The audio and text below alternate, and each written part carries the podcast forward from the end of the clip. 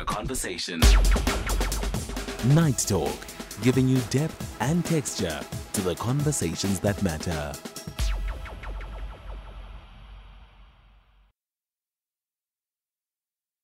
It is a minute after half past 10 this evening. You're listening to Night Talk. My name is Oliver Dixon.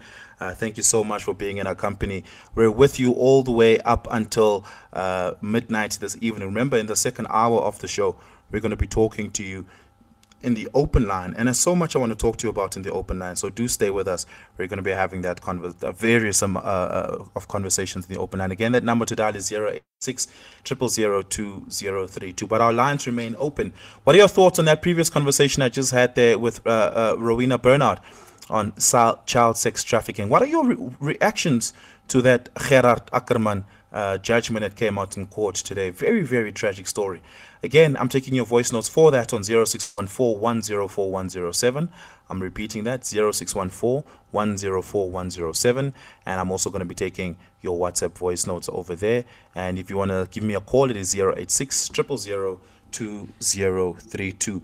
The World Athletics Federation introduced some new laws uh, that will see changes uh, taking place into the hormone treatment of female athletes in particular that have higher than normal levels of testosterone, specifically natural testosterone in their body, Caster Semenya being uh, the face of that case, right?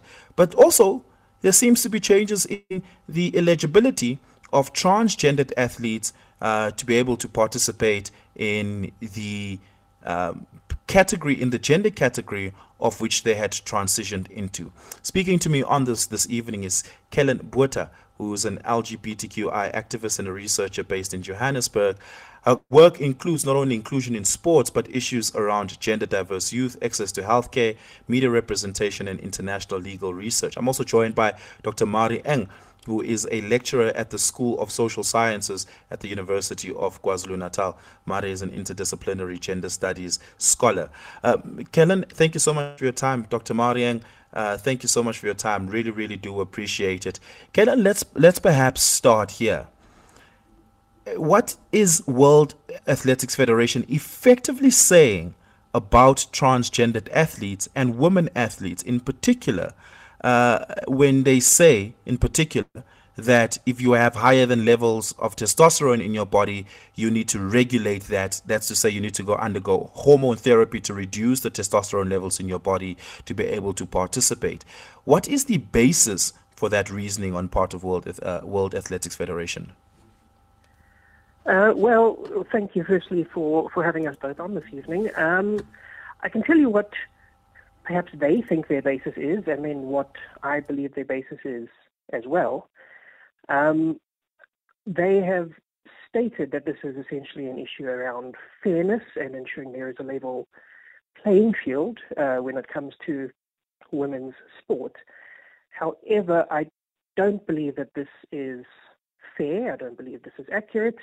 I believe it does not take full account to the natural human diversity of women, of uh, people of all sexes and gender identities.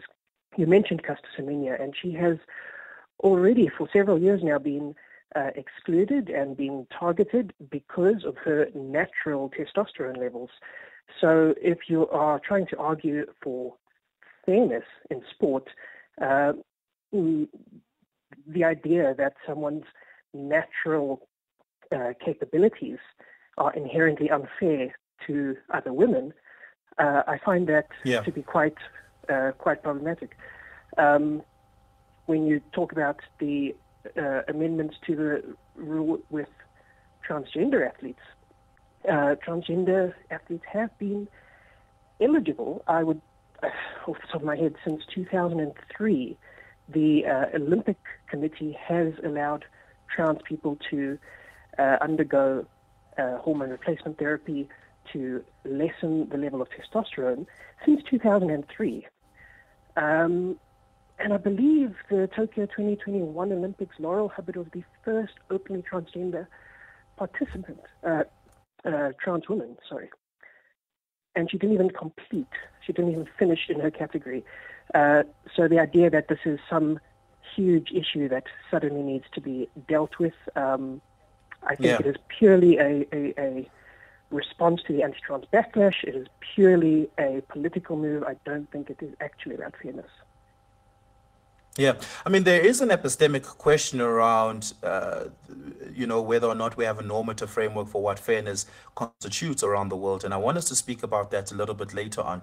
But just before we go on, Kellyn, I, I- I just want to make it clear, and thank you so much for, for your explanation there. I just want us to establish here quickly, the World Athletics Federation does not impose any sort of uh, uh, regulations or rules on hormone regulation for cisgendered men participants, do they? To my knowledge, no. So I, as a man, can participate in the athletics and in whatever event I want to. And if I have higher than normal testosterone levels than another man or other man uh, in, in, in the same category, I will not be required to reduce my testosterone levels as a man, as a, as a cisgendered ma- uh, male com- uh, participant. No, if your testosterone levels were naturally higher, um, that would sort of be just seen as you having a a lucky advantage. Uh, the way that if a basketball player was incredibly tall, they would not be said to have an unfair advantage because it is just sort of the way they are. Um, whereas if a cisgender woman has naturally high testosterone, now they are targeting uh, individuals of that nature, and trans individual, individuals are also being uh, not just required to lessen their testosterone. The new regulations as they relate to trans individuals is essentially an outright ban if they have undergone puberty of the sex assigned at birth, which means there is no way for transgender athletes to access professional sports uh, under the current world athletics uh, system. That's that's a glaring discrepancy. Um, am I reading that correctly? I think so. I do. Okay. Doc, Dr. Mari, I want to I want to bring into the conversation here. There was uh, lengthy litigation taking place, and and Caster Semenya and the South African government uh, put together a legal team uh, that spearheaded that litigation um, against uh, World Athletics Federation, and they weren't successful, but it was an important moment uh, as far as trans activism is concerned in in in in in, the world. Um, what were some of the key features coming out of that litigation that you think was important to note in how the new rules have been formulated? Hi, good evening, and thank you for inviting me on. Um, so there are a number of things that came out of that case, and it and it hasn't been entirely closed. Um, Caster Semenya's team has appealed the case to the Swiss Human Rights Court, um, and there is a big group of international backers who are, who are continuing sort of the struggle against um, these discriminatory regulations that World Athletics have, have enforced. But I think like from a general perspective, one of the um, one of the most meaningful things that has come out of this battle that Caster Semenya and, and her team have bravely fought is to really highlight the problematics of this whole so-called gender verification system, uh, to illustrate, um, I would say, the scientific fallibility of the whole system um, and sort of showing the impossibility of drawing lines with hormones around who gets to call themselves a proper or a real woman and, and who does not. And it's really shown, um, I guess, in terms of the ethics and, and questions of fairness and equality, but also in terms of the, the scientific basis. Um, then both the case that Dutee Chand uh, raised against World Athletics um, in the CAS, as well as that of Caster Semenya, have really highlighted some of the problems with the underlying science.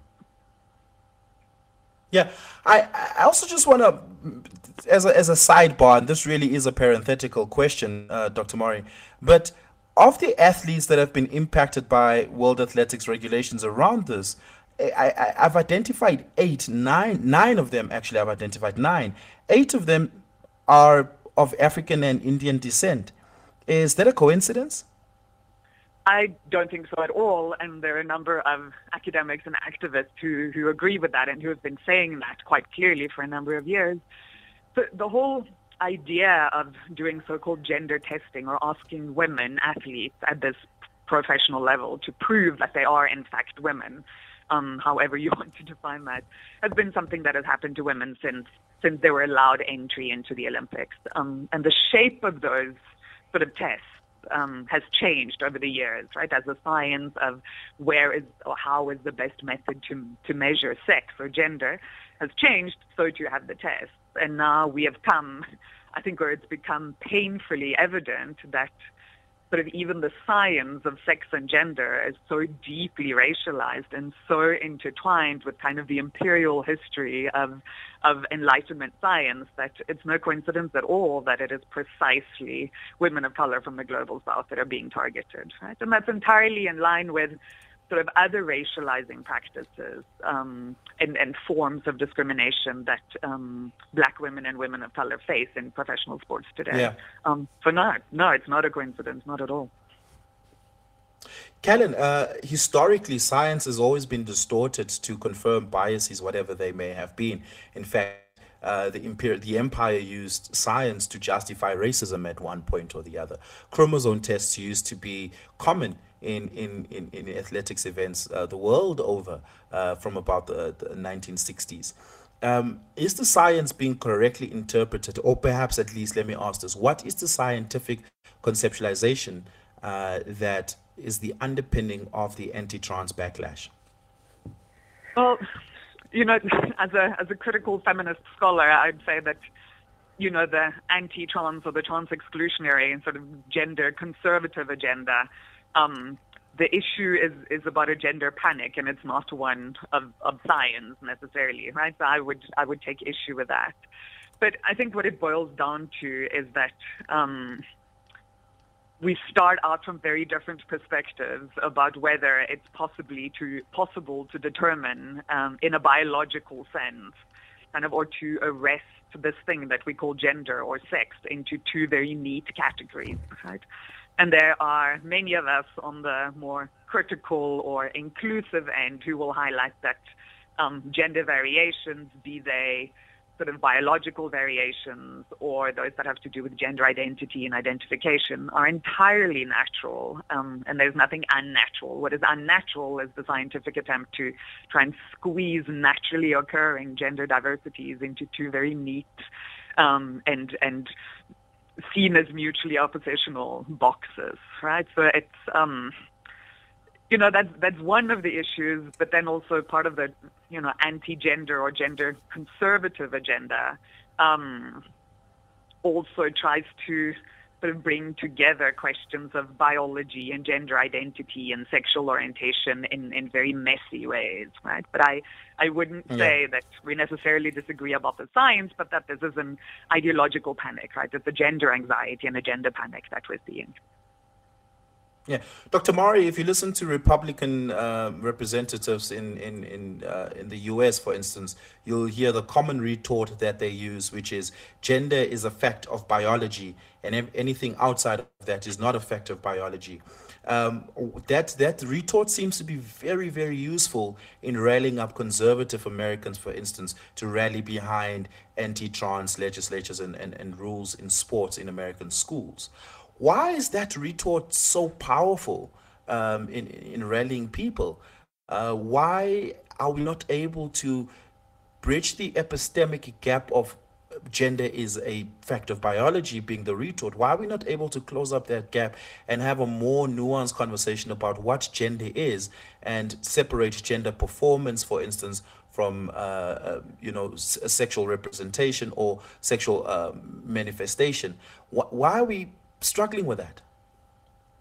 Well, that's a, that's a really good question, and it really gets to the heart of this. So on the one hand, this this is such a useful case, right? And and sport gets weaponized because I think sport is one of those institutions in society that most powerfully sort of maintains or helps uphold the idea that men and women, males and females, are foundationally different, and we can see that, we can prove that mm. by by pointing to some kind of biological natural factors. And, and if we can prove that and say that, that they are foundationally opposite and different, we can also justify all kinds of social beliefs that we, that we add on top of that, right? Um, So I think that simplistic sort of repetition of gender is binary, there are only men and women, and all kinds of variation from that, whether that has to do with transgender or intersex, to represent that as unnatural and, and needing to be fixed is a is in essence a, a, powerful move to uphold the patriarchy, right? Because we can't forget that modern professional sports, the type of sports that we're talking about now, they were part of the patriarchal imperial sort of project and, and sport mm. functions to uphold sort of the idea of masculine domination, right? It's a playground where men get to prove that they are stronger, faster, better. Now, if women suddenly aren't as neatly defined and defined as weaker and not as good at, um, then you can see the foundations of that whole sporting myth um, becomes quite uh, quite shaky. Right? Yeah. Is it a threat to patriarchy? Uh, you would say, Kellyn, that masculinity can be malleable uh, and that sports and, and, and, and uh, the performance of trans women in sports is able to prove that? Uh, well, short answer is yes. Uh, I would I would say it is definitely a, a, a threat to patriarchal norms and standards, the, the very existence of transgender people and gender diverse people. Um, the idea that a trans woman can be assigned male at birth and willingly give up the privileges of maleness and masculinity in order to be her authentic self, uh, I think frightens people. The idea that uh, a transgender man, someone assigned female at birth, uh, can embody masculinity, I think frightens people. Um, but in terms of trans participation in sport, I think it's important to remember that, in, in, in fact, it, it, it, it's as Dr. Enger said, uh, regarding the history of, of women's sports. Um, I was actually reading up just this morning about the uh, history of women's participation in marathon running in the United States. And in the 1960s, 1966, 1965, two women had by that point snuck into the Boston Marathon and illegally run and finished it. And it was only after that that women were explicitly banned from running marathons in the United States uh, until 1972. And to this day, now that women can run marathons, they cannot compete directly against men in most competitions. So the idea that it is to protect women, um, I think, is not completely accurate. The history of trans inclusion in sport the last 20 years, to me, is mirroring very similarly the inclusion and the exclusion of cisgender women in sport 50 years ago the moral panic we're seeing now against trans people is very similar to what we saw against gay people in the 90s, against people of color in the civil rights movement and anti-apartheid movement, against women in the 60s and 70s. I think mm. that the uh, arguments being made by the anti-trans lobby, by these patriarchal forces, are the exact same ones that we've heard for generations already. And whenever one community, whenever one group manages to uh, sort of break past this, to move the conversation forward, instead of moving with us, uh, these groups seek a new scapegoat. And currently, trans people, gender diverse people, are one of those groups. It is mm. nothing to do mm. with fairness. It has nothing to do with sport. Uh, it has nothing to do with medals. It is purely, I believe, uh, a backlash aimed at targeting those who are weaker, targeting those who are easy to uh, direct public fear toward, because these groups, the patriarchy, as you say, are losing power, are losing ground in uh, what they like to term the culture war. Give us a call. The number to dial is 086 2032 086 2032 I'm also taking your WhatsApp voice notes on 0614 104 107. Tweet me. It is at Oliver underscore speaking on Twitter, Oliver Dixon on Facebook. What are your thoughts? What are your questions to the conversation we're having at the moment? We're going to take a quick break. On the other side of that, we continue the show. Night Talk, giving you depth and texture to the conversations that matter. Monday to Thursdays, 10 p.m. Give us a call. The number to dial is 086 2032. It's 086 2032. I'm also taking your WhatsApp voice notes on 0614 104 107. Zig and Randburg, I'm going to come to you very shortly. Let's have a listen at this WhatsApp voice note that came through on our WhatsApp line. Good evening, Songeso. Yeah. Good evening, Oliver. Uh, the truth is that these people they are not anti-transgender. They are trying to remove the disadvantage of a male over a female. If they are anti-transgender, then so the, the sport, these sports must they must be done combined, men and women in one race where is femi, femi, where is feministic ideas coming from there? Why they don't compete or play soccer together men and men men and women? They can't. There is an advantage there.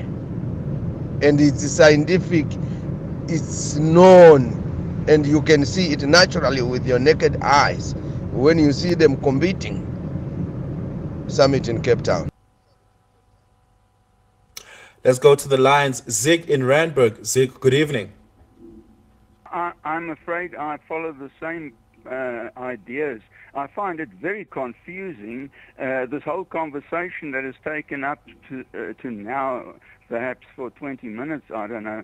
Uh, uh, there, there has been, uh, it's all been an argument to make it, to say that there is no difference between men and women and and and and there are of course there are trans situations and and yes and and and this is uh, and and yeah uh, but we cannot we cannot con- consider everything to be normal altogether. If if we have two different sexes i mean people have been reprodu- reproducing throughout the earliest of of of, of uh, pre-human uh, uh, uh ancestorship ancestry. Uh, we've been uh, we've had diff- two different sexes. We couldn't have existed without them, and they are vastly different. In fact, uh, outside this conversation today, even I spoke to somebody else uh, and said, "Gee, there is such a big difference between a man and a woman." Uh, the women are uh, have a whole different even uh, uh their fatty tissues. They have they have a m- massive abundance of fatty tissues uh, uh, that that men don't have. They have muscles instead uh, to a larger extent.